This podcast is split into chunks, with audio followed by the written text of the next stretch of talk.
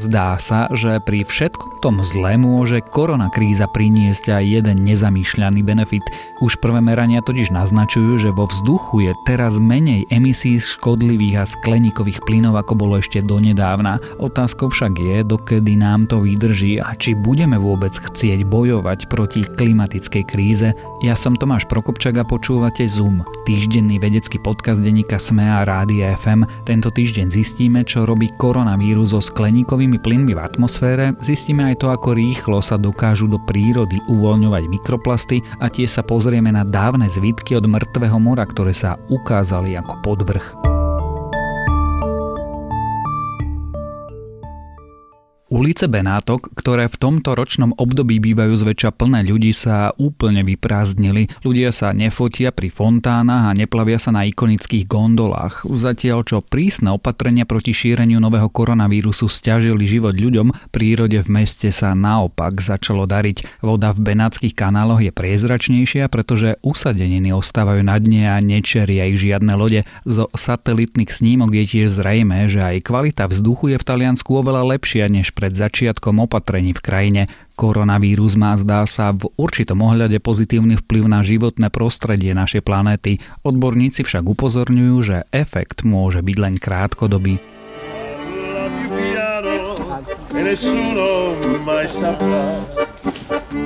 Questo segreto dividiamo una metà. Nessuno sa verità è un grande amore, mai più grande. Dosah prísnych opatrení na ovzdušie ukázala jedna z družíc Európskej vesmiernej agentúry. Satelit Sentinel-5P sleduje znečistenie vzduchu po celom svete. Sleduje napríklad hodnoty oxidu dusičitého jedovatého plynu, ktorý spôsobuje kyslé dažde aj smog. Tento emisný plyn zvykne v zimnom období súžovať sever Talianska. Do vzduchu ho uvoľňujú elektrárne, továrne aj vozidla. Najnovšie údaje z družice ukazujú, že ešte v januári a vo februári bolo znečistenie oxidom dusičitým výrazné. Keď začali platiť opatrenia obmedzujúce pohyb, množstvo plynu začalo klesať. Rovnaký jav pozoroval satelit aj nad severovýchodom Číny. Keď sa koronavírus začal v januári šíriť po krajine, vláda nariadila karantény. Najprv sa prepad ukázal nad mestom Wuhan, kde nákaza prepukla. Opatrenia spôsobili prepad aj ďalšieho nebezpečného plynu, oxidu uhličitého. Je hlavným poháňačom klimatickej zmeny.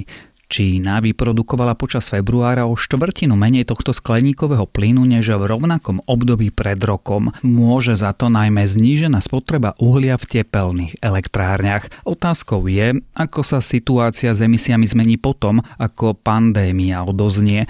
Dejiny ukazujú, že po krízach, vojnách či chorobách množstvo emisí opäť vzrastie hneď potom, čo sa ekonomika obnoví. Počas ekonomickej krízy pred vyše desiatimi rokmi sa emisie skleníkových plynov znížili, no po skončení zase prúdko narástli.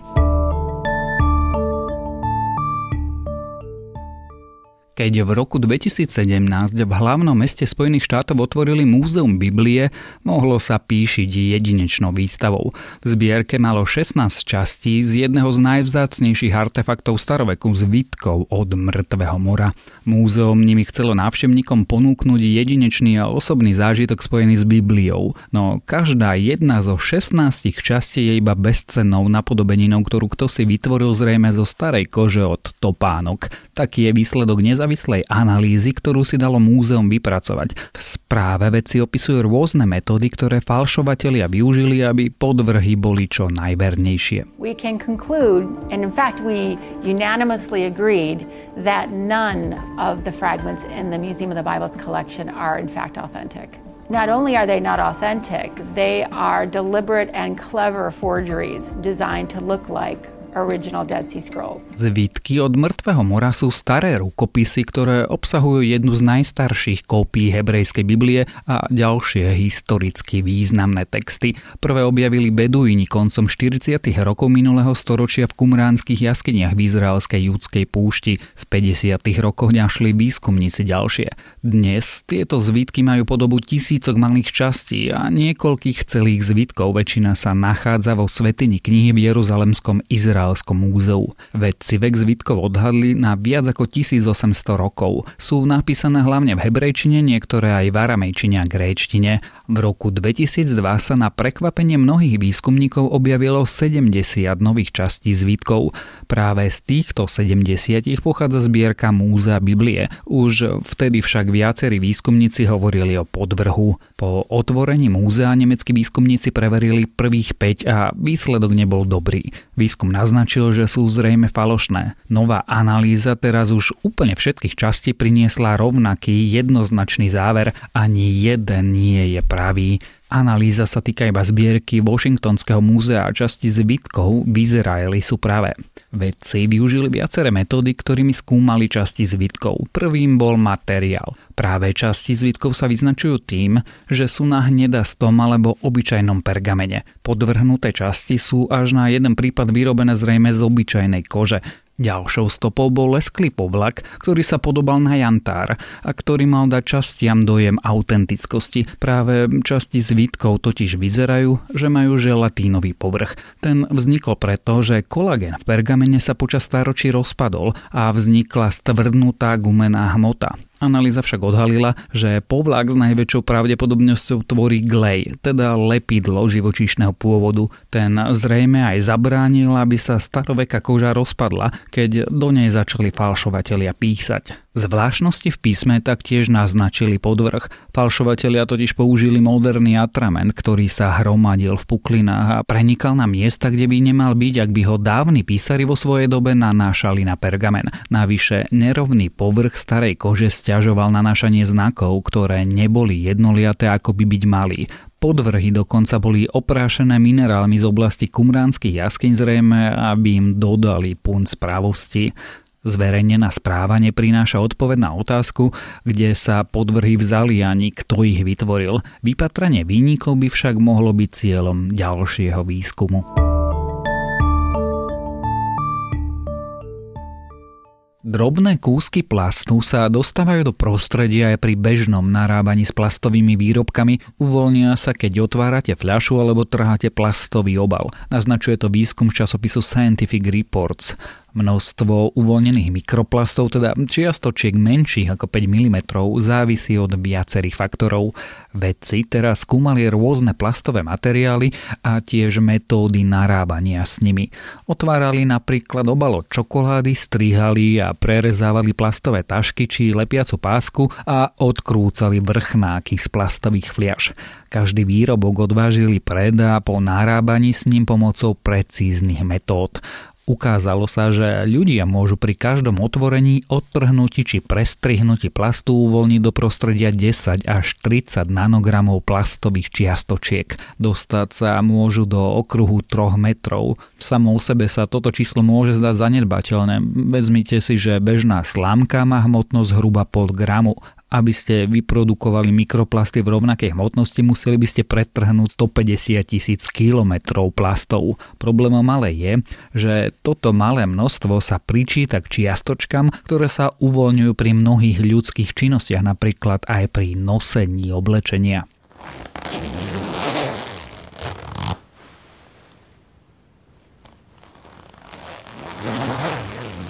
Existujú odhady, že do roku 2060 sa v prírode nahromadí 265 miliónov tón plastového odpadu. 13% z tohto budú práve plasty menšie ako 5 mm. Mikroplasty sa môžu hromadiť v drobných živočíchoch, ktoré sa živia tak, že filtrujú vodu. Vplyv drobných plastov na človeka zatiaľ nie je dokázaný. Svetová zdravotnícka organizácia napríklad mikroplasty vo vode zatiaľ nepovažuje za škodlivé pre človeka, požaduje však v tejto oblasti ďalší výskum. Samotní autory štúdie nemajú pre ľudí univerzálne riešenie, ako obmedziť množstvo uvoľnených čiastočiek pri narábaní s plastovými výrobkami. Ich výsledky však opäť potvrdzujú, prečo je dôležité vyhýbať sa jednorázovým plastom. Pri strihaní či trhaní plastových obalov sa do prostredia uvoľňovalo výrazne menšie množstvo, ako keď vedci obal prerezávali nožom. Veľké plastové úlomky sa zastvorili hovorili najmä pri pretrhávaní časti vrchnáka pri otváraní plastovej fľaše.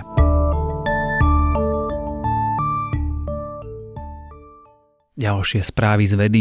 Vedci narazili na supravodivozu meteoritov. Keď výskumníci preskúmali pozostatky po 15 rôznych kométach a asteroidoch, pri dvoch telesách narazili na supravodivé zrniečka.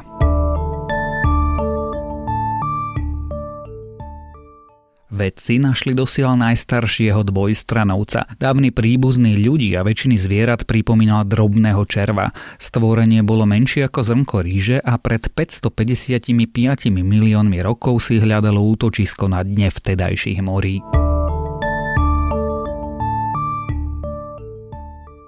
Slnku momentálne mierí kométa Atlas, ktorá by sa už o pár mesiacov mohla postarať o zaujímavé nebeské divadlo. Teleso objavili astronómovia len minulý rok v decembri a na nočnej oblohe by malo byť jasnejšie ako planéta Venuša.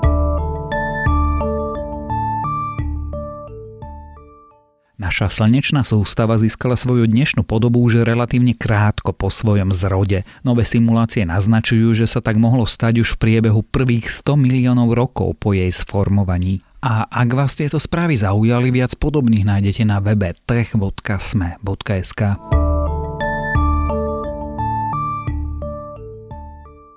Počúvali ste Zoom, týždenný vedecký podcast denníka Sme a Rádia FM. Zoom nájdete aj o vysielanie rána na fm vo vašich mobilných podcastových aplikáciách, na streamovacej službe Spotify alebo na adrese sme.sk lomka Zoom. Ja som Tomáš Prokopčak a texty napísali Renáta Zelná a Matúš Beňo. Za zvuk a postprodukciu ďakujeme Nikole Bajánovej.